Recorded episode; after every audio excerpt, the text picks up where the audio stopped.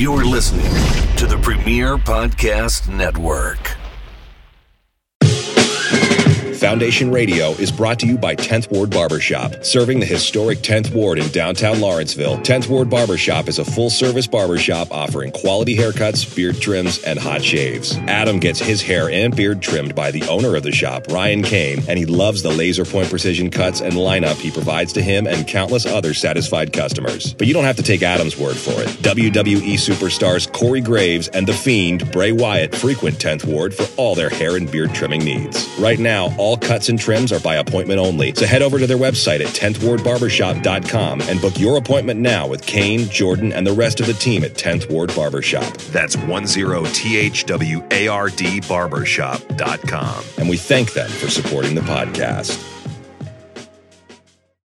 This episode of Foundation Radio contains discussions of sensitive material. Listener discretion is strongly advised. If you or someone you know is having thoughts of suicide or experiencing a mental health or substance abuse crisis, 988 provides connection to free, confidential support. There is hope, and the Lifeline works. For 24 7 confidential support, just call, text, or chat 988.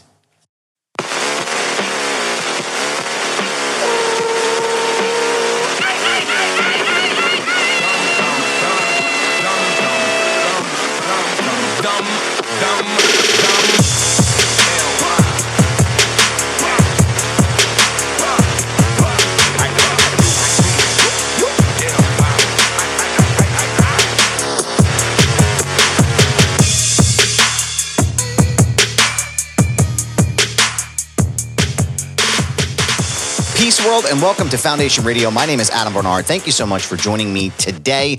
Uh, my guest on the program today is Amanda Savage. She is currently a pro writing news, or excuse me, let me try that again, a pro wrestling news writer covering WWE, AEW, Impact, and Ring of Honor live shows six nights a week for the last two years on WrestleTalk.com. However, in real life, Amanda has spent over a decade as a clinical social worker and individual therapist, earning a, her master's degree in social work, concentrating in mental health from the University of Washington. Amanda, thank you so much for joining me. And how are you today?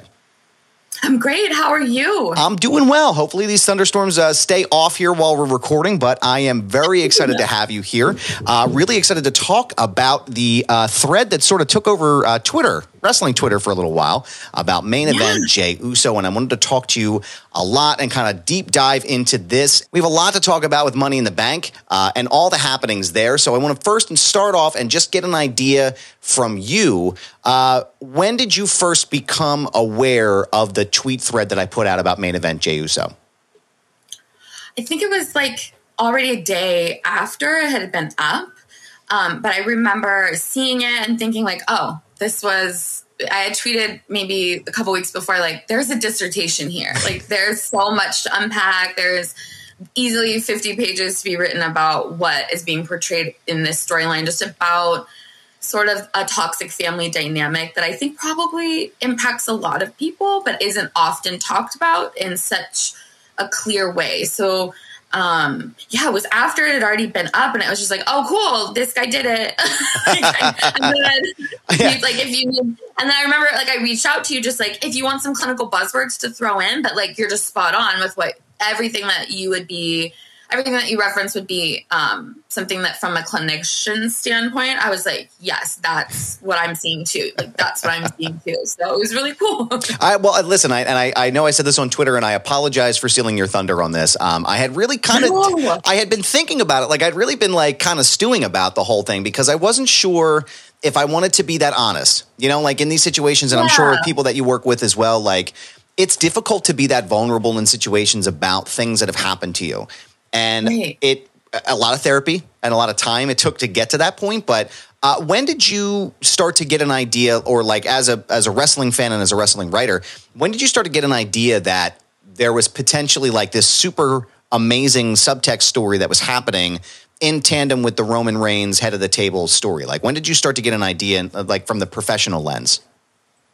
I think that. Um viewing so there's kind of like a split in my fandom so like the bloodline storyline started before i was sort of professionally compelled to be watching wrestling this much um, so i remember the way that i was engaged at that point was a much more ancillary fan but thinking like oh this is like the pandemic era, like, well, this isn't interesting. The way that these things are fitting together and kind Right. of the way that then they sort of took over and started really having this ascent together. But I think that the actual moment that like I pinged and went, huh, let's hmm was one of the times it was after Sammy had already started hanging out with them. And it was one of the times where they send um it's very clear that Paul Heyman is working on behalf of Roman to separate them. So it's oh go back to the bus. Go back to the plane. There's sushi. Yeah, you don't have to worry, you know, and it's very I'm taking care of you. But it it's so much more than that and it's it's actually not that. It's I I need to isolate you from the truth. Um, you might see something that will ping to you and make you ask questions about my characters. I'm going to need you to not be here for this moment. Like, and that, but that's not what's being said at all. It's, I'm taking care of you. There's sushi. You're how you're living the high life that I'm providing for you. So it's it's wild. So that was sort of the first, and then when I when it hit me like, oh, I should probably at some point put some like clinical words to this was after Sammy had already gotten out and he had that um, backstage interaction with Jey and he no it wasn't. It was before. He was telling Kevin Owens he wanted to go speak to Jey. And Kevin Owens was like why? Literally why? There's no reason you're done. Like there's nothing. And sammy was like i just feel like a guilt i just feel like an obligation it was just like oh no you're in the fog like that's the fear the obligation the guilt cycle like you're there like Yep. he'll get you back no it's, Uh-huh. It's, that Mi- really it's the Michael Corleone. Every time I try to get out, they pull me back in. Yeah, like you're- that's you're just the, the tentacles are still there, and it's it's really like for me, it felt like from the very beginning of the story, for me anyway. Too. I mean, I've been a lifelong fan. I've been watching since for as long as I can remember, and Yeah. for me, when I'm watching the story. I can see it almost immediately, and it's it's even before, which is kind of wild, which I haven't really talked about with anybody. But like watching the story, started before I really started doing my own like self analysis and self work, right? Because I was still like attached to my abuser. Um, They were still around in my life, uh, and I wasn't really being honest about you know the impact and things that they had on the on my life, you know. And so I'm watching Jey Uso take this madness, this abuse, this this this uh, psychological terror from Roman Reigns, and it's it's it's it, it's like dragging something up in me. You know what I mean? And I'm sure you've seen it in your work when you're talking to people and you, you start bringing up things and they get defensive. And like, I was literally finding myself like defensive and angry after watching it. And I'm like, what the hell's going on with me? And it wasn't until I started, you know, doing the hard work and, and doing that therapy uh, that I realized I was like, wow, this is really affecting me in a lot of ways that I, I wasn't really prepared for. Um, tell me a little bit more about, I guess, your clinical analysis of, of, of Roman Reigns, the character, because I think I want to start there. And I really want to start pulling apart, you know, because again, like we've talked about this before on, on Twitter, and you can follow me at This Is Goober. It's my pinned tweet. Uh, and we'll make sure we send out all of uh, Amanda's information here to follow her on Twitter as well. But talk to me more about the character Roman Reigns and what you would see as like maybe like from a professional analysis standpoint. What, what do you feel on him? So I think whether or not they know they're doing it is sort of a whole different conversation and something that would be interesting to unpack at some point with like someone in the know, um, which is not me uh, at all. Or me either. Um, I don't want to pretend like it is, but somebody, somebody. Yeah, no. And also, I think it's like vaguely important to me to recognize that when we're using these names, like we're not talking about, and it's easier with a bloodline because most of them they're not the same name. Like when, when we're saying Roman Reigns, we're not talking about Joe. Like we're Right. talking about Roman, so it is very different. Um, I I read a fascinating quote from Paul Heyman where he had kind of said that um, some of the character inspiration for the Roman character comes from um, Apocalypse Now. So it's sort of like um, Roman is meant to be this almost like isolated um, figurehead who is so powerful, but that ends up kind of driving themselves crazy almost in their own mind. Um, but whether or not they know it, they're painting an excellent portrayal of a person with. Um, and then I'm also so. Let me take a side tangent. Sure. is that we've, we've No, changed listen. the way that we Listen, this dynamic, this is a conversation. Like I'm not I'm not approaching this in any other way than like, hey, let's just freeform here. Because again, like a lot of this stuff that I tweeted is like it didn't necessarily happen on the fly, right? But like it happened, so it was like it just sort of started to fill out, you know, and just come out. And I was like, oh wow, I gotta, I forgot about this part. So I would go back, and then I found myself instead of tweeting it because I had an initial tweet up and I, I deleted that, right?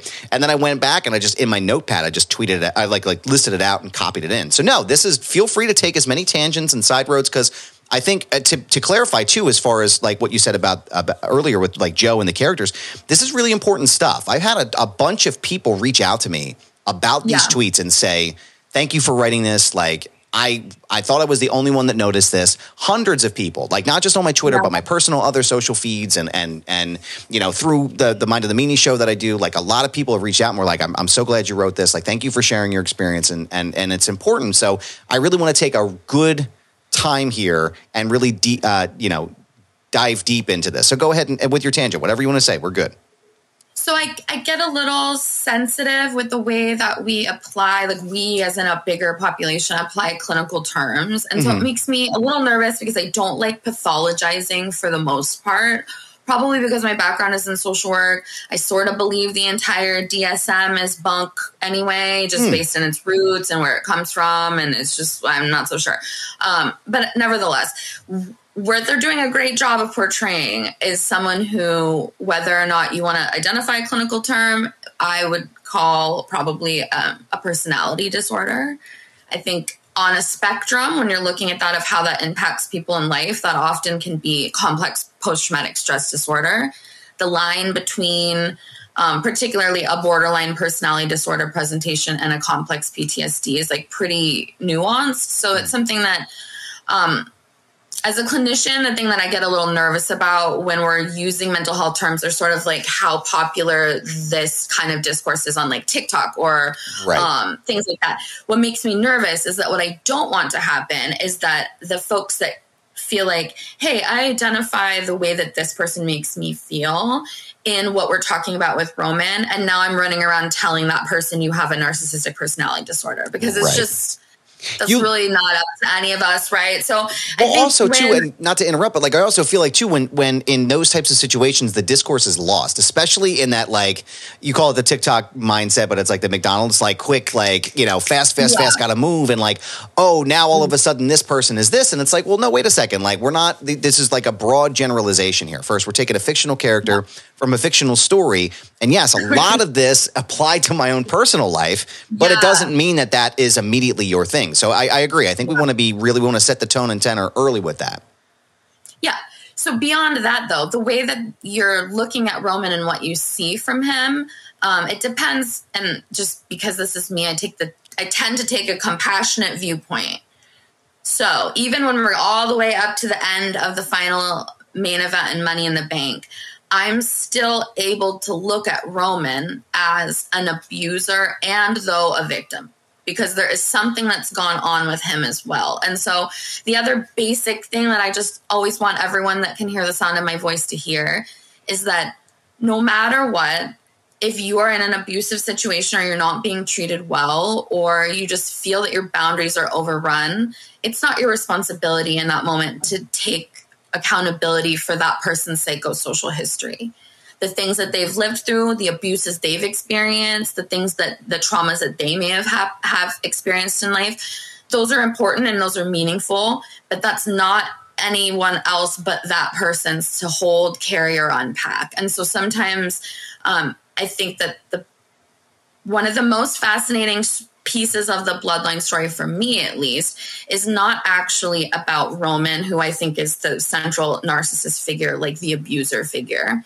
it's actually not even Paul Heyman who I think is the mother figure I think that's the enabling parent oh. We have to explore that because I didn't think about yeah. that. We're going to come back to that, but go ahead. I'm sorry. We'll yeah. come back to that. But what I think is the sort of the real life practical application that can be dastardly for people is a, a sort of another concept that applies across all three. So, like Jimmy, Jey, and Solo, I think are great examples of the way that in real dysfunctional families, your role will switch. Mm. It's not common that you're always the scapegoat. It's not common that you're always the golden child, but you you may actually see that flipping around depending on the mood of the abuser um, or the objective of that central figure. Um, but so this concept of and and I, I just am using these throwing these half clinical terms out because then it's helpful if you go and Google this later. You'll find communities full of folks that have experienced these things and are talking about it and kind of helping to share their um, perspectives. But this concept of a flying monkey, I think, is something that is super clear in the way that Roman plays I would say Jimmy and Jey against one another on his behalf throughout the entire storyline because it's not.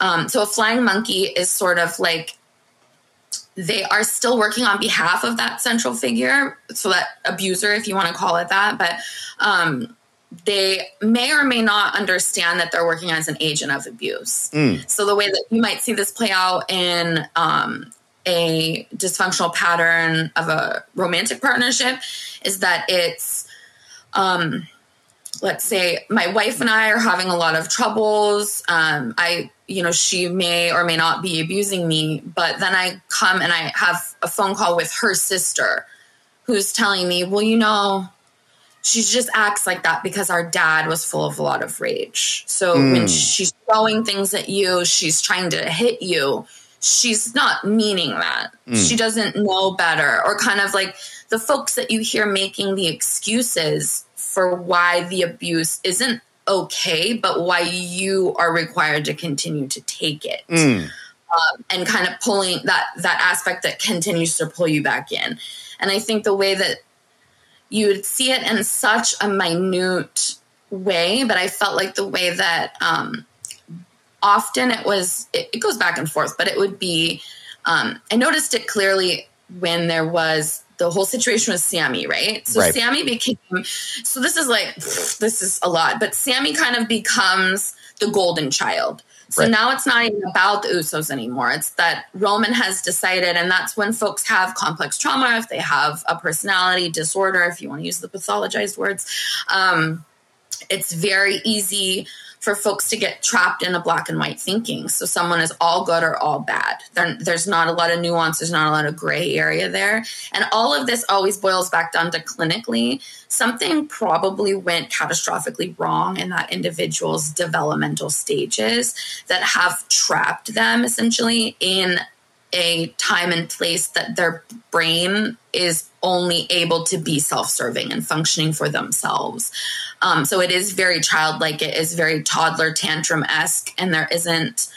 Um, there's not always a lot of insight for that that's what's happening with the person so that person feels righteous in their anger um, they might feel that they are right and that they are the head of the table right? So from if if roman is talking from roman's perspective and this is why i always think this whole thing is super interesting is that i, I kind of think that if you unpacked it from each perspective you could find where each of them believes they're right the entire time. Agreed. Um, agreed and as in like I'm functioning out of love for my family. Right. It's that Wal- that Walter White warped like everything I do I do for my family, but in reality, like you're murdering a bunch of people in jail. Right. Like it's right. that very warped, uh, skewed viewpoint that is not based in reality, but based in some kind of trauma or some kind of madness that is unaddressed. Right. And I said yeah. that in the tweet too about Sammy. It's interesting that we we you know a lot of times I keep coming back to Sammy in this story, which I think I don't know if it was necessarily intended to be that way as far as with the story right. initially, but it organically came to that point because Sammy, you're right. Sammy became the golden child, and Roman is literally throwing this in Jey's face. Like, look at how great Sammy is, and he's the honorary Uce. And what are you not feeling Oosy? And all the laughter we're having with that is because it's a funny line, right? Like, it's getting in popping, and you know, like they're acting, and clearly they're acting and they're laughing at these lines. But underneath that, there's a really dark and sinister tone to that. It's like, I am making Sammy right now, and he's better than you. How are you going to stand up to Sam? And it's like this very weird dynamic, and it very much mirrored my own abuse and and the things that happened to me in my life, and and the concept of the flying monkey is is interesting because I felt that a lot growing up was. You know, I had to be somebody different every in each unique situation. And the actions and the reactions that I had to situations were because I had to adapt and and mold myself to make sure that I was in the abuser's good graces because otherwise I was going to get my ass handed to me or something. You know, I would be I right. would be uh, you know emotionally neglected or I'd be phys- you know we'd be beaten or whatever it was, and it was you know you had to toe the line. But if you asked each of us who grew up in that same situation, we would very, very likely tell you that everything we did was because we were trying to look out for someone else, even though we all made our own mistakes. It's fascinating to think about. Yeah. And it's really, I think, um, the, sh- the most shocking part of unpacking this whole story and i think a lot of the folks who have the highest level of emotional pain is that it does resonate a lot with a dysfunctional family dynamic it does resonate with like an abusive parent but it also resonates with just generally when you're developing in a chaotic environment where you don't know if you make a misstep it will cause a rage reaction from a, an adult or a caregiver, especially as a child. You don't have the cognitive processing to understand it actually wasn't my flip flops that were too loud that made my mom start screaming. Like, my mom has a low threshold for emotional distress and is anxious and agitated about other things. And it just was my flip flop was the straw that broke the camel's back in the moment. But when you're eight, you don't know that. You just think that you caused it and you think that you are such a bad kid um, that your mom is doing this because you've made it happen. It's um it's it's very much like I said, I think um with Sammy and I guess well, not even really with Sammy. What's your take on Solo? Because I've been kind of conflicted about his character development and where he is as as far as like where the dynamic lays with him and the family, because obviously, as we know, the character development shows that Solo Sikoa was sent from the elders to make sure that Roman is you know, handling business and staying the tribal chief, but also after watching Money in the Bank, you see that that division is starting to happen now where Solo is like, can he really do this? Can he be the guy that leads the family or are we starting to see this fall apart?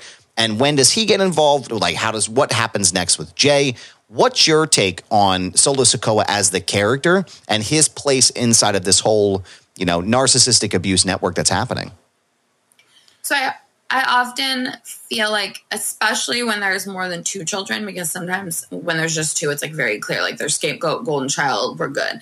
When there's more children, I think I see Solo as someone who is the one that, um, in the real family dynamic, would have that low investment mm. and would maybe show up to those family events, but that often has a better perspective of the overall dynamic. So the way that I feel like I see that play out with Solo is that you see that he's very much he's in the car with Roman and Paul. He'll go out with Roman and Paul. He's made his decision to stay with those two, much like a youngest sibling would when their older siblings were starting to break away from that family and start individuating. Um, but you also see him beginning to process that realization that I think is sort of what we see mirrored throughout the story is that as you grow up in an abuse environment, you will get to a point where you eventually, and usually it's through experiencing your own loving partnership with someone who provides you with a different level of love than you've received from a parental figure.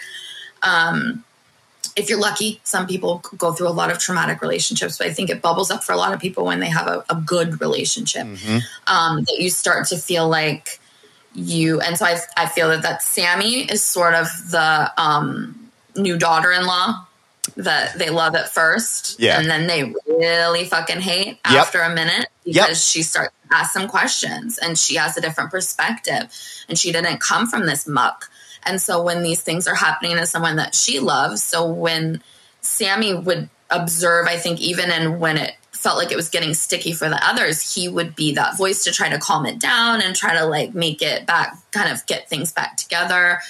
And Solo is very much that youngest child who's sort of still sticking with mom and dad for now but the the traumatic piece and where you see it you see it even I think quite some time ago with Jimmy. I think Jimmy hit the moment of, whoa, like this isn't, you are a different person now. And I think the conversation with Roman and what the realization they might be coming to with Roman is that you've changed as a person. You've kind of created this, like you believe your own hype, I think mm-hmm. is what mm-hmm. the, the what they're looking at with the tribal chief business. I think in real families, what the kids end up getting older and coming to understand is that um, mom or dad is incapable of experiencing joy.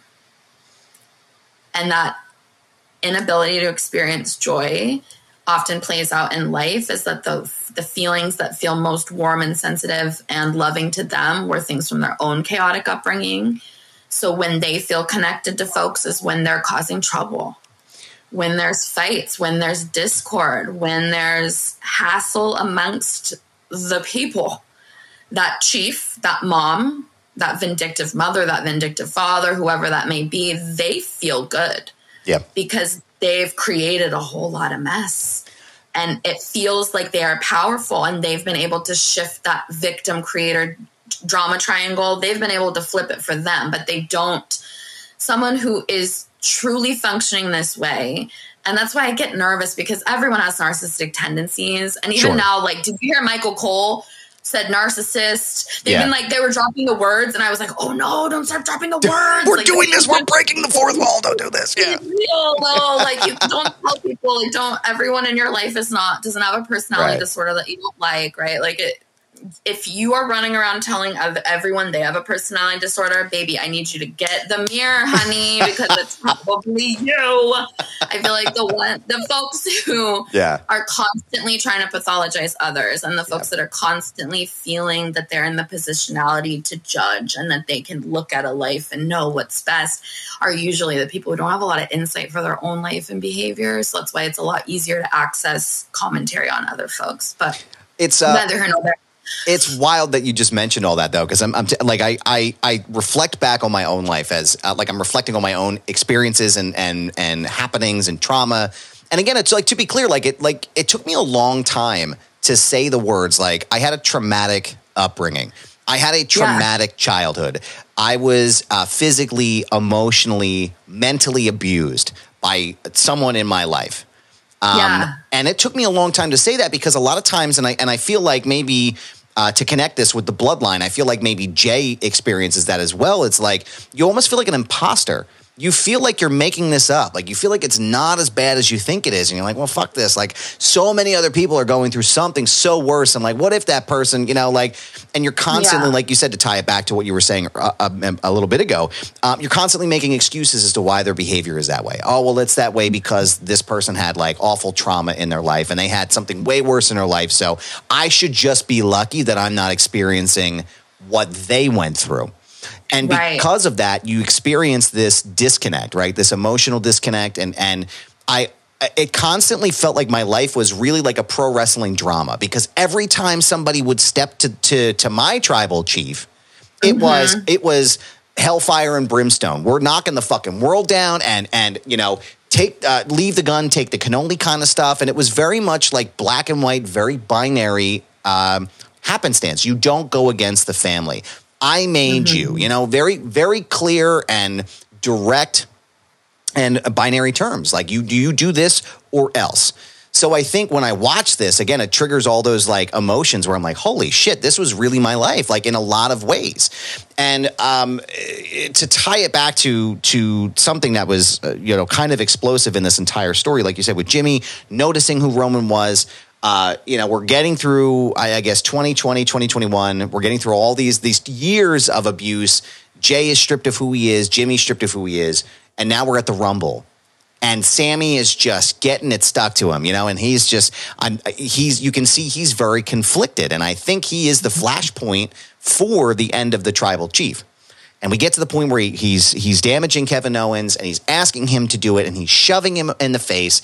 And Sammy does what Jimmy and Jey should have done a long time ago. And the place goes crazy. What were you thinking in that moment? Again, and I have to always preface this by saying from your professional, you know, uh, lens, what were you thinking in that moment as the chair comes from the, the, the shoulder and hits Roman in the back? I think even in that moment, it was, I was wondering what Jimmy and Jey do. Because Sammy's still kind of, it's almost the easiest for the most outsider to buck up against the abuse because they've, whoever has experienced it for the least amount of time Right. is going to be the least entrenched.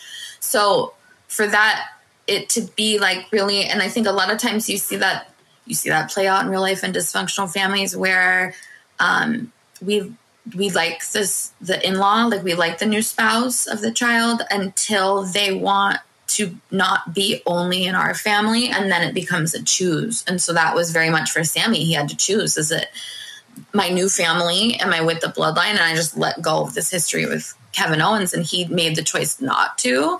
And that is those tipping points where a lot of times in real life it's that tipping point to make a decision for the other side. So for the family member so who's more entrenched that's where they go, okay, wow. You know what I mean? It's not about the abuse I've experienced. I don't see it as a new, um, it's just another Tuesday to Roman and Jimmy and Jey, right? This isn't even, it's not even an extraordinary event because right. when someone is so continually abusive, they, you kind of just get acclimated to that. Right. Um, Kevin, hitting Kevin Owens in the head unprotected with a chair shot. It's just another that's another right, match, that's right? That's another it. end for them. Right.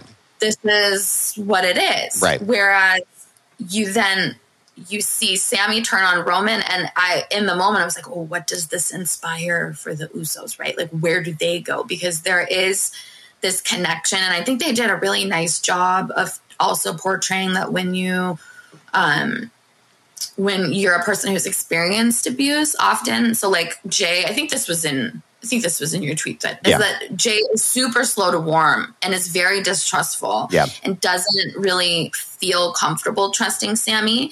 And then you have him actually begin to trust him and to feel warm and feel affinity and fondness for him, and then to have Roman take him out. Yeah. Becomes so much more stark in a way. And I think that's a lot of the time that in real life that's when people that's the straw that breaks the camel's back it's like you've done this to me my whole life but you will not disrespect my wife right or right. you've done this to me my whole life but you will not raise your hand at my child so it's right. like you kind of get to these times that so it was you know sammy's out i'm out it was like the fallout of okay what happens now with and you know what's actually super interesting is i didn't necessarily anticipate it being um I mean, I probably should have, but I didn't necessarily think that Jimmy was going to be the first kind of like, right? Like, yeah, I, yeah. I, for some reason, I just, I thought that we were going straight to Jey. Like, I didn't realize, like, from a t- storytelling perspective, right. it makes a lot more sense.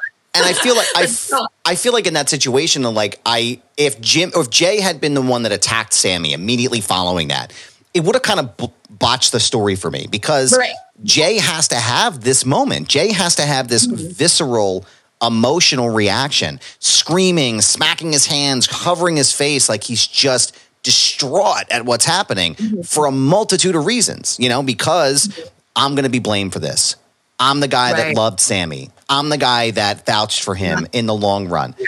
You know, yeah. what does this mean for me? Now, I love Sami because you can see the connection because Jey knows that Sami will do what he needs to do to, to support the family and have his back. And um, what does that mean for me now as the individual with the abuser? Because now he's going to put this on, you know. So, and it was part of the, the tweet that I said was like, Sami, you know, Jey didn't attack Sami on Raw that night because he wanted to. He did it no, because right. he was protecting Jimmy and yeah. in some ways himself, but mostly Jimmy. The entire story has been, and they even kind of mm-hmm. alluded to it, you know, at the end uh, a couple weeks back when you know Jey and Jimmy left the bloodline officially, and they they super kicked him. And mm-hmm. you know, uh, I, it's always been looking, you know, I'm, I'm ten steps behind you, and then I stepped up because you got hurt. You know, there's this mm-hmm. power dynamic between the two of them where Jimmy's always looked out for Jey in their personal life and in the professional ring. Jey has the opportunity to do that now but he sees, he knows the abuse that Roman's giving him. And he's got to protect mm-hmm. Jimmy from that, and it, like it's just, just there's yeah. a, there's a, so many layers to it. Um, but I think I, it's it's you're right. It's that it's that feeling where, and again, parallels to my own life. Right, it, it was bringing my current wife home and introducing her. It's like dropping water into this boiling pot of oil. Oh, you're going to have a lot of shit go down, and it's not going to yeah. be pretty. And and I think people underestimate um, how difficult a situation like that can be.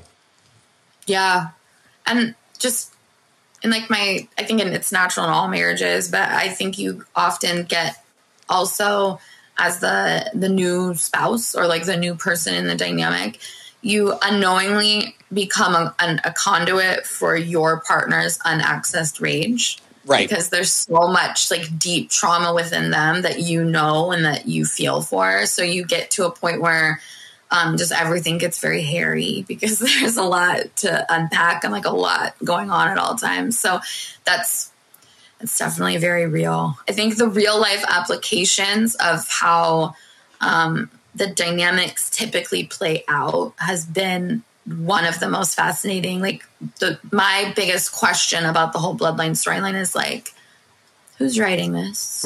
like, you know what I mean? This is way too Like, real, way too close to home. It's too good. Yeah. Like you're doing too well for this to not actually have some foundation. So Yeah. I think there's a lot of times, um, yeah, there, there's a lot of nuance to this story. And I think the, the folks that emotionally resonate with it are the people who are doing their own work around this or who may be actually coming up to those same revelation moments themselves Mm-hmm. um, about you know this makes you feel uncomfortable you right like you Yeah. can you know a lot of times too i think um, i think the concept of narcissistic narcissistic abuse has, is sort of talked about more now in the um, sort of social media consciousness as far as romantic relationships. Hmm. I think it often you hear th- people talking about like um, my narc ex husband. You know what I mean? Like they're Yeah. talking about when things dissolve, um, and there's not always this.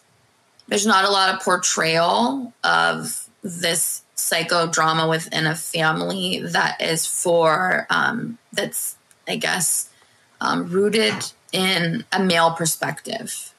So you kind of see these other. Often when you get these toxic family stories or psychodramas, it's um, a female character, and so I think it was incredibly compelling for me that throughout this time there is no female character in the bloodline.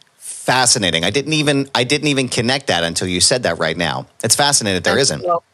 There's there isn't, and so every display of emotion that you're seeing is a man displaying a range of emotion, which in and of itself I think is sort of an incredibly powerful portrayal to have on television. Period. But I think especially within a pro wrestling medium, it's like pretty cool. Yeah. So that that's one of the things that I mean, we're definitely evolving as a society, but I think in any way that um, we make these mental health conversations more accessible and in terms that we can like sort of talk about easily, there's got to be um, there's got to be young folks who are watching WWE who feel that same feeling that are getting that reson they something about this is resonating with me. And I think what they've done an excellent job of it so far. It's not over yet. Right. We still But got time. just- We got a lot of legs on the story still. Yeah. Yeah, for sure. We just saw money in the bank, but I think that one of the um, the best take homes I hope from the entire thing would be that if anyone feels that sense of being Jimmy ever, you can also be Jimmy at the end of Money in the Bank. Like you can always get out. And I know that sounds that's always cheesy and cliche. I can't, you know, there's always a lot of reasons, but you no one has to feel that they are compelled to accept abuse. Right. No matter how you're related to your abuser. And so that's something that um I'm really glad that he got to have that triumphant moment. I'm glad all victims of abuse had that triumphant moment because it was kind of nice. I mean, we'd all kind of like to hit someone with a chair sometimes, right? um, but the super kick was particularly satisfying for me. I was pleased as well.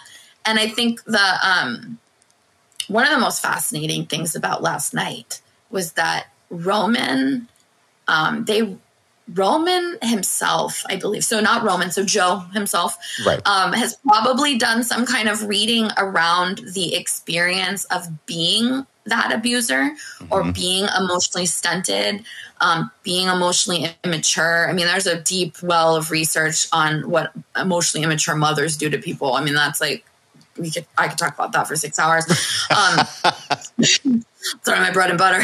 Um, but there's, I definitely think that you watched an excellent portrayal of a narcissistic rage, and it can be spun out, but the core of it is every narcissist hates themselves deeply, has a lot of internal self loathing, and that comes from their own trauma. But the way that it manifests in the world, the way that it pops out, is that it's um, oftentimes sensitivity to slights, but it, it can oftentimes too be this grandiose presentation. So that's kind of where this tribal chief, I am the tribal chief.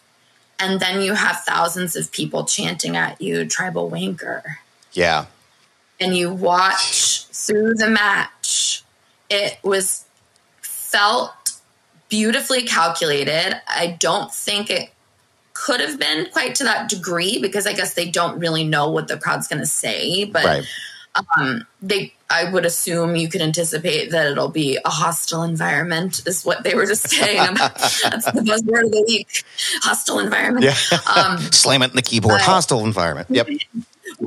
but I think they did a beaut. I think the actor portraying Roman Reigns did an excellent job of. Um, by the end of that, that was a very, very broken down narcissist. Mm-hmm. That was taken back to the smallest level. He's now not only showing how small he is, he's actually sounding small. Like they had they had him um one of the camera shots was he was just telling Paul Heyman, but I think he was like, they're idiots. Yeah. They're mean. You know what I mean? Like the thing, the way, the very language he was childlike. Very childlike. These this place is this place is the worst place in the world, and these people are It's the idiots. worst. Yeah. These people are idiots. And It there's like, and to your point, Paul is there as the enabling parent. It's okay, baby. It's okay. They don't know No. anything. They don't know No, anything, my tribal chief. It's okay. They're stupid. You're the best. everyone else is Yeah. wrong. Uh-huh. You're right. Oof, I just got And- chills thinking. Literally, Yeah. like when you when you mentioned that about Paul Heyman being that enabling parent, like on the the in that in the world that I exist in, that also Mm-hmm. that dynamic also exists with people in my stratosphere. And it's Yeah. they are connected very closely with my abuser. So their abuse, while we all kind of experience the same thing, they Mm-hmm. experience that enabling portion that I never got, right? Yeah. Where it's, you know, don't worry, you know, I'm the only and again, like I we I got this in a different way, but it's don't worry, it's everyone else's fault except for you. You didn't do anything wrong. Let's talk about what they did. But in Mm-hmm. The in the back they're going, you can't do anything without me. I made Mm-hmm. you. You're you're nothing without me. And it's like that very real. And so when I now that when you when you said the enabling parent, it connected all with me with Paul about how instrumental and integral he is for that character. Because without Paul, Roman can't continue his narcissism. So go a level deeper of just Amanda's personal conspiracy theory. Mm. I'm here for it. I think that there's so in real clinical terms, the enabler can be someone who's doing it on purpose or they're doing it to avoid being the victim of the abuser anyway, right? So a lot of times in parental relationships, it's like it's it's dad who takes a passive role and lets mom do her own thing because if she's screaming at them, she's not screaming at me. Um, if she's busy getting fixated on whatever she's doing to control or helicopter these children, I can keep my affair going. Nobody cares. So it's like there's different layers in real life. Um, my secret WWE conspiracy theory would be that the entire thing is actually not what it seems, and that it's actually Paul Heyman is the malignant narcissist who is, but like where they're not the face of it. They set everyone else up to do the work for them, and there's always going to be a supply in the background. So that Brock and Cody thing, don't trust that. I don't trust that. No. I think Paul Heyman has a sticky fingers in that. I think there was something with that. I think Roman didn't know about it because that was loud. They played it like, "Did you know he was going to be there?" Blah, blah. And I think that scene has something that that plane has not landed yet, No. and will land later. I don't know if it won't even land until like next year WrestleMania. But that to me, there's something. So Wow. I really I like I like the idea of Roman being the ultimate. He was the tribal chief. I just also kind of expect to see even as you see the bloodline crumble. I think it will be a compelling story to see that it's actually like you can build your own if you have a dastardly mind, you can build your own warrior for whoever you are and you can maintain your narcissistic control without having to get your hands as dirty. And those are the people in life. Those are the real deal, right? Yeah. So like a malignant, that's where you're actually you're weaving off. And I'm again, this he doesn't have a stage name, right? I think that is that his. That's his. legal That's his. Yeah, that's his. That's his Yeah. God given name. Yeah. So I'm, I'm not, you know, I'm. Mr. Heyman is a wonderful person, I'm sure. I'm sure he's not a like narcissist, but also the way that they could very well spin this is that he's been a sociopath pulling the strings all along.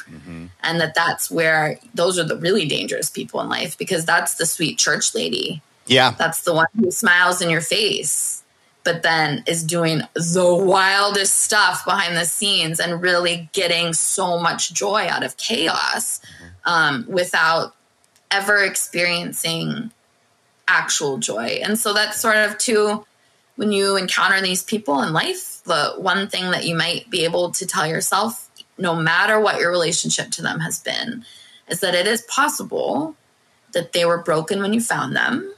It is very possible they've never been capable of experiencing joy. You didn't cause it, no matter how much they try to make you responsible for it. Mm-hmm. You didn't do it. Right. And so you didn't cause it, you can't cure it, and you can't change it. Only they can do that. Yeah. And most of the time, folks that are having these really pervasive patterns of dysfunctional relationships, they they won't do it. There is no do it.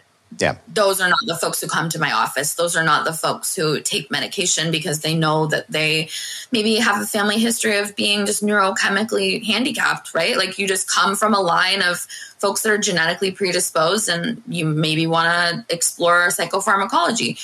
That doesn't happen. I mean, Right. these are folks who feel like um, you'll often even hear them if they do engage with mental health, which, um, like, I was in a public hospital setting, so I would talk to, oh, I would say 98% of the folks I talked to in the hospital setting did not want to be talking to me.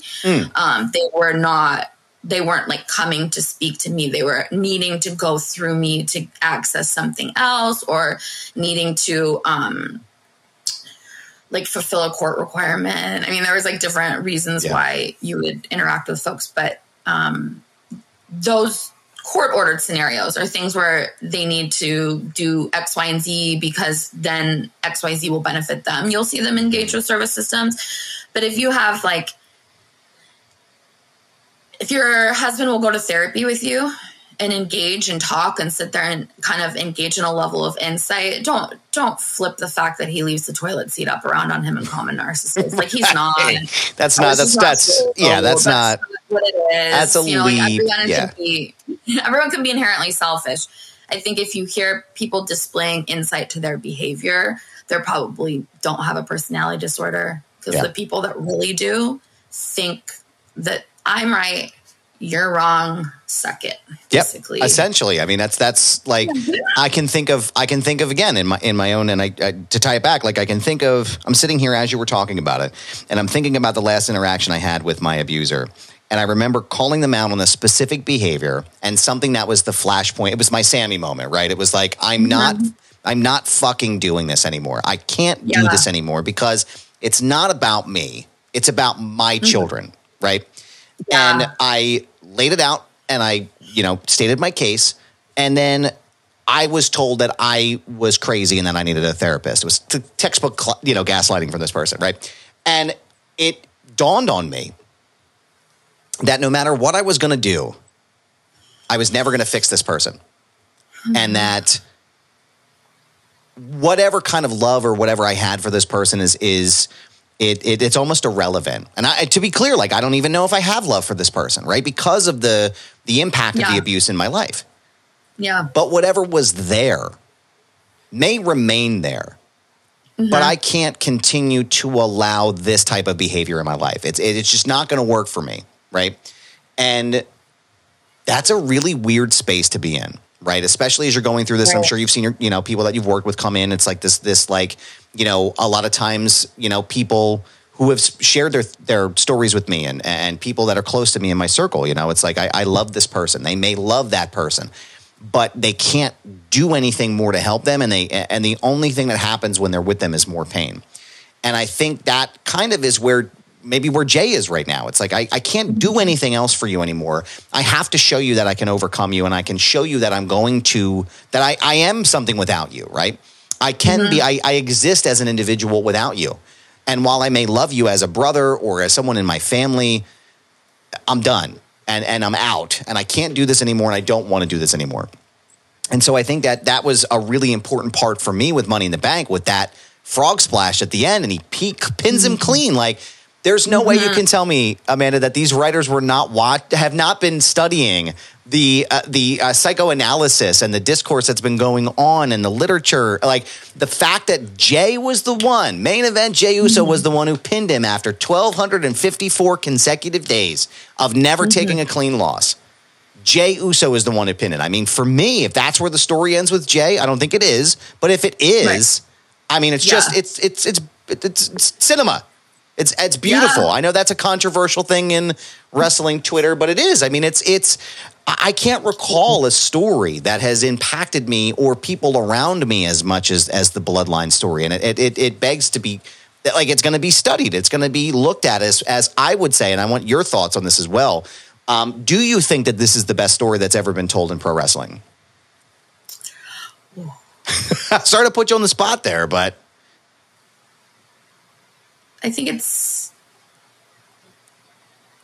Um, I think it's one of the greatest total stories. I think it is probably. I mean, I think it's the best story of the last twenty years. Yep. Yeah. I I also I would I started to say the the best family story of all time, but I I think I think there's a variety of family stories that are still going mm-hmm. and that I don't think, you know, that it's hard to know where that ends. But as far as, yeah, I think it's the, it's the best modern portrayal of family and brotherhood and love between men that I think is something that we've never seen in professional wrestling because it is usually rooted in the chase of a championship where it's it's kind of folks are having these um, they might be in the same faction but they're not necessarily on that same page in that same way. So for this to be a real life family who is exploring real life family dynamics i don't think you get of i don't, can't think of another story that emotionally resonates with people in the same way. So when you say like what's great storytelling to me that's that's what great storytelling is is that it makes you feel something mm-hmm. um, without a whole lot of bells and whistles right so yep. I would say so. I don't know. What do you think? Me, I mean, for, so. now now I have to do because I put you on the spot. That's fair, fair. I appreciate that. Um, for me, I would say your analysis is is pretty much where I land at. I'm not sure I have watched a story in professional wrestling that has told a family arc, a brotherhood arc, a, a love arc, right? Because again, mm-hmm. this is rooted in love. A lot of this is yeah. rooted in love. And yes. I don't see many portrayals on television or in film about right. the masculine love portion of, you know, life. Because we all experience yeah. it, right? And and society right. has put us in this weird box where like men can't tell people that they love each other and they can't be emotional with their friends or their brothers or people that are close to them that are also men. It's like it's this it's it's it's this very taboo even in 2023. It's this taboo uh, uh, story. It's this taboo feeling. So I think it's done a lot, especially in the professional wrestling world, which can tend to be a little sticky with things. Yeah. I think mm-hmm. it's very much it's allowing those wings to be spread and it's allowing yeah. people to look at this and maybe it's the, the catalyst for someone who is feeling very you know uh, macho and they're and they're expressing themselves in very i don't want to say chauvinistic but very like you know patriarchal ways right they're looking mm-hmm. at it at it in a different context and saying okay I did not realize, you know, this guy, Roman Reigns, he looks like a fucking Greek god, right? He's like, he's a better looking Aquaman. And he, right. which is crazy to say, but like, he's a better looking Aquaman. And it's like, it's this dynamic that I think is going to allow people to look inward in themselves and use this as a springboard, right? Because we could talk about The Sopranos, right? Because that's also very mm-hmm. much foundational. You can even talk about The Godfather, right? It's a very, mm-hmm. it's foundational in a in a very uh, masculine you know, uh, sense of love and tradition and and and uh, duty of self to self and to the family and the greater good.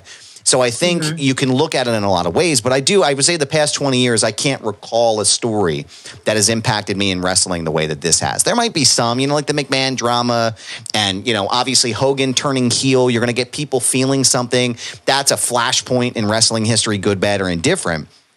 But I think for me, as far as from a storytelling perspective, probably the best in the past 20 years. I, I would I would be hard pressed to find anything else. And I, I think every other example I thought of is not a purely fictional story mm-hmm. either. So Right. like things that come to mind are not they're not applicable in the same way. Like purely fictional storyline. Yeah, I think so. For sure. And I guess I guess the final question I have for you here, because this is I, I could we could do this again because I'm, I'm going to have you back on the show once Roman. Okay. I'm, I, I, I'm sure there's going to be something crazy that happens at SummerSlam, and we'll have you back to assess that. But once Roman's reign, for lack of a better term, is over, uh, so this is a two part question here. Do you think it's going to be someone in the bloodline who ends the reign of Roman Reigns? And if it's not, from a storyline perspective, whether it's Brock Lesnar, whether it's Cody Rhodes, who do you think it is that ends that story for Roman as the, you know, undisputed universal champion? If it's not someone in the bloodline.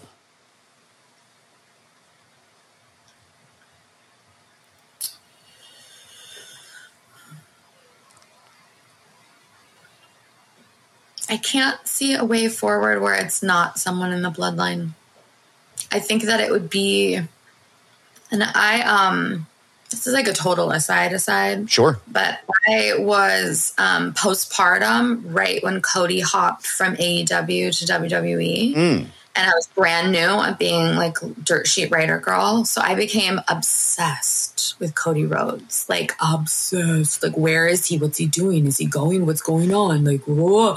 Like literally would be talking about Cody Rhodes all the time. My husband no, okay, no. I, it's okay, everyone. It's fine. But my obsession with Cody Rhodes was deep. And so even when he loses at Mania, I go, yeah, okay. All right. Yeah. Like, yeah, like I'm not Like- happy about it. I'm not pumped. Like I was definitely wearing a Cody Rhodes t-shirt. I was ready Yeah. to have a good night. But at Two the of- time, Two out of my four children, and I'm sure the baby would have cried because she's a, you know, she's a Oh, Cody right. fanatic as well. But, you know, um, they were crying like real tears Yes. when Cody Yes. lost. Like I can remember that feeling as a child watching Hulk Hogan lose to the Ultimate Warrior. I love both of these guys, but I'm a freaking Hulkamaniac and I'm weeping because he and it was like it was crazy to see that dynamic, but sort of in the same way. Like I've always I've, I've been a long term long time fan of Cody. Uh, Cody's coming back to WrestleMania was the day that my daughter was born, uh, uh, April Oh, 2nd, 2022. So we're watching wow. Seth Rollins trying to figure out who his opponent is, and my wife is like, "Yep, the baby's coming right now." Like we're we're watch, we're literally watching it in the delivery room on my laptop, and she's like, "You got to pause it," and I was like, "I, I think it's fucking Cody. He's coming like are you- right now," you know. So it's just it's it. I was fully invested at that point, Yeah. but you're right. Like that initial impact, you're like, "What the." Fuck, how could they miss this moment? It doesn't make any mm-hmm. sense. This is crazy. And then you just take a step back and you went, nah, all right, I get it. I can see that. I get it now. Yeah.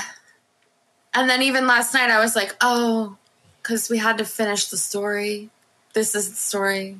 So Jey finished the story. Yep. Okay. Now what do we do? And so I don't know where they go from here because I think it is such a popular story. I think they're still selling merch. Like Yeah. it's still very like I don't see it necessarily ending anytime soon.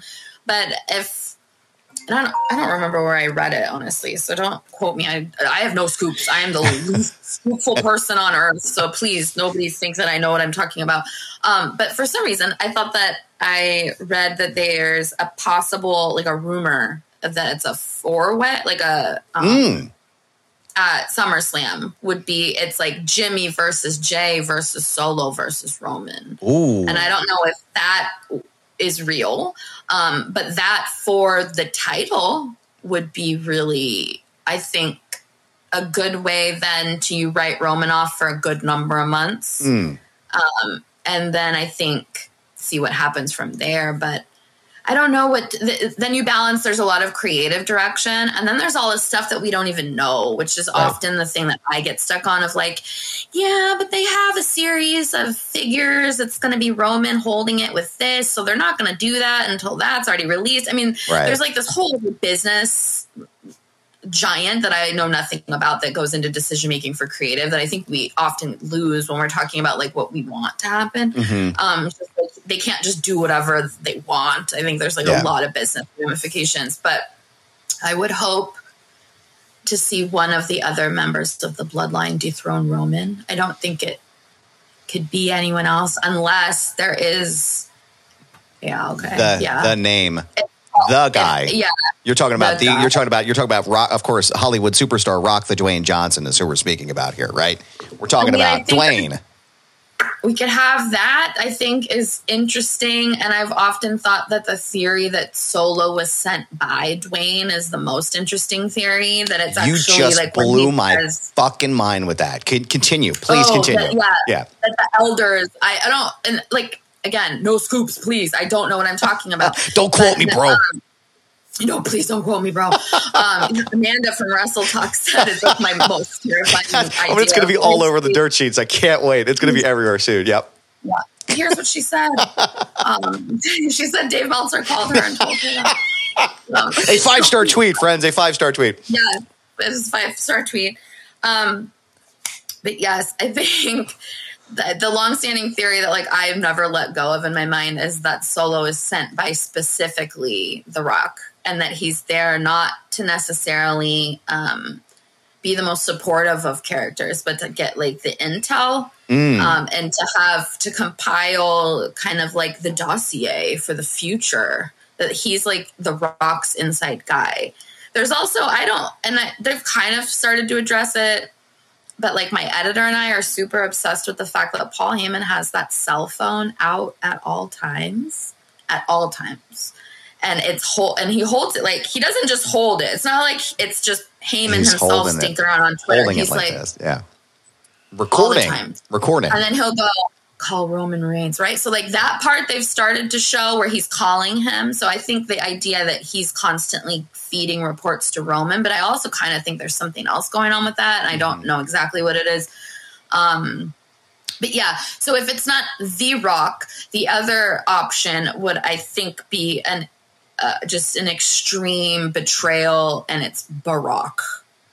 That right. it's that kind of this bloodline has crumbled um, Roman's really unprotected, and that Heyman would make the decision out of his own self interest to hop back and support Brock. And then that might make a little bit of sense directionally just because they've put so much investment in a feud between Brock and Cody. Mm-hmm. And I think there's real heat, like real deal um, meat on the bones of putting Cody and Heyman on a mic at the same time. Yes. Like I don't think I don't think there's anything that was better in the lead up to because I felt like Roman and Cody against each other on the mic was compelling. Right. I think Cody and Paul Heyman versus each other on the mic was that back to we're talking cinema again. Yeah. That's you completely blur the line of what's real, which is sort of that suspended reality moment is what we all love in professional wrestling. Like with the let's get in arguments about work, shoot, work yourself into a shoot, brother. Um, like those right. are the times. Well, you're talking about think, doing Vince what Vince Russo thought he was doing, right? Like you're like, mm-hmm. and that's where I think the the genius of Paul Heyman comes into play is the fact that like no one does it better than Paul and you're watching this right. and you're sucked into what he's talking about with Dusty and, and NXT and like the buildup and like boom, he just smacks you in the face. You're like, holy shit, I can't believe I just watched. So you're rewinding it back because you're trying to get the pieces. And I could mm. see that. I could see very much so. Uh, for me, my money, if you're if, if anybody's asking, if anybody's listening and wants to know, I think Jey is going to be the guy that dethrones him. I think that's the only thing for me that makes sense. Um, I think yeah. I think, and you know, don't quote me, bro, because I, I, I don't want to be quoted because I, I too have I probably have less scoops than you, but um, I would say I think how they're going to set this up is is that Jimmy's probably going to be taken off TV, right? Something's going to happen. There's going to be some big blowout, and Jey's going to be all alone again. At the same mm-hmm. time, concurrently, while that's happening, Solo leaves Roman. And Paul leaves Roman, fulfilling the destiny of what Cody Rhodes said prior to WrestleMania. Roman mm-hmm. is on an island by himself. He can't have anybody come in. There's no Gaga. There's no interference. There's no Samoan spikes. And Jey kicks mm-hmm. the shit out of him and he wins. And that's how they take the titles off of him. For me, from someone from the bloodline, that's the only way it makes sense. I will say, though, I could absolutely see Brock taking the titles off of him. If they can't get Dwayne, right? If they can't get yeah. Dwayne and they can't build to the SummerSlam storyline, um, I've long maintained that if Dwayne was going to be a part of the story, initially I was like, no, I think he's going to be a notch under the belt, right? Because he got Edge and Daniel Bryan and like all these names, right? And he's beating everybody and no one can touch him. And I was like, Rock will just be another name on that list. I don't think that's the case. I think if Rock comes in Rock beats mm-hmm. him for the title and goes, You may be the tribal chief, but you're never going to be better than me. And now I've shown you because all this stuff that Solo has sent to me, right? So I, I could see that story, but I could also see Brock being sort of the uh, the dark horse candidate. Um, because, and also too, to tie it back to something Brock did and something Cena said recently was about Brock beating him, beating Cena rather, in such a summarial, uh, in a a very quick fashion because of the streak ending right? If you think in mm. terms of wrestling lore and people who are in the world of, of professional wrestling, there's really nobody bigger than Brock Lesnar as far as in a sense of accomplishments, right? What's the biggest mm-hmm. accomplishment you could have in wrestling is ending the Undertaker streak. What right. would be the uh, what what could top that? What could possibly top that? Is ending Roman Reigns's unprecedented uh, championship streak. So I could see that. That's a that's a very yeah. that's a very valid point. Ah, we'll have to see. I'm waiting for it. I am excited for what comes next. Amanda Savage, I want to thank you so much for pulling this apart with me. This has been wonderful. I've been very excited about this episode. Where can people find your work and where can people find you on social media? Yeah, so WrestleTalk.com. If you're watching a live wrestling show and you want to read an article about what you're watching, I might have written it. A lot of the time it's me.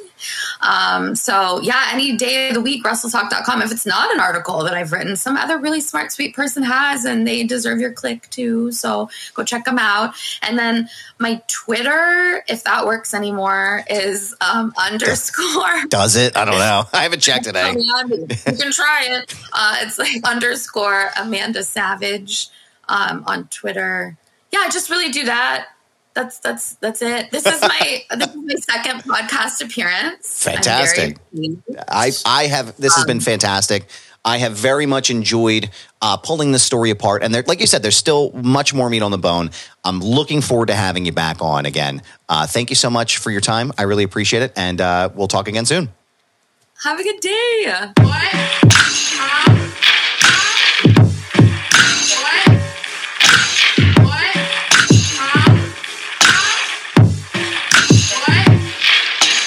Foundation Radio is hosted, recorded, and produced by Adam Barnard. Additional production and narration provided by Sam Krepps. The show was mixed and engineered by Carl Pannell. Our intro and outro music was performed and produced by Dumb Ugly. Additional musical accompaniment provided by Enrichment. Special thanks to Greg Mead, Joe Keane, Geoff Quinn, and Dr. Ruth Almy. Follow us on Twitter at FND Radio Pod and find our entire archive at foundationradio.net. This has been a Butts Carlton Media Production. Butts Carlton, proprietor.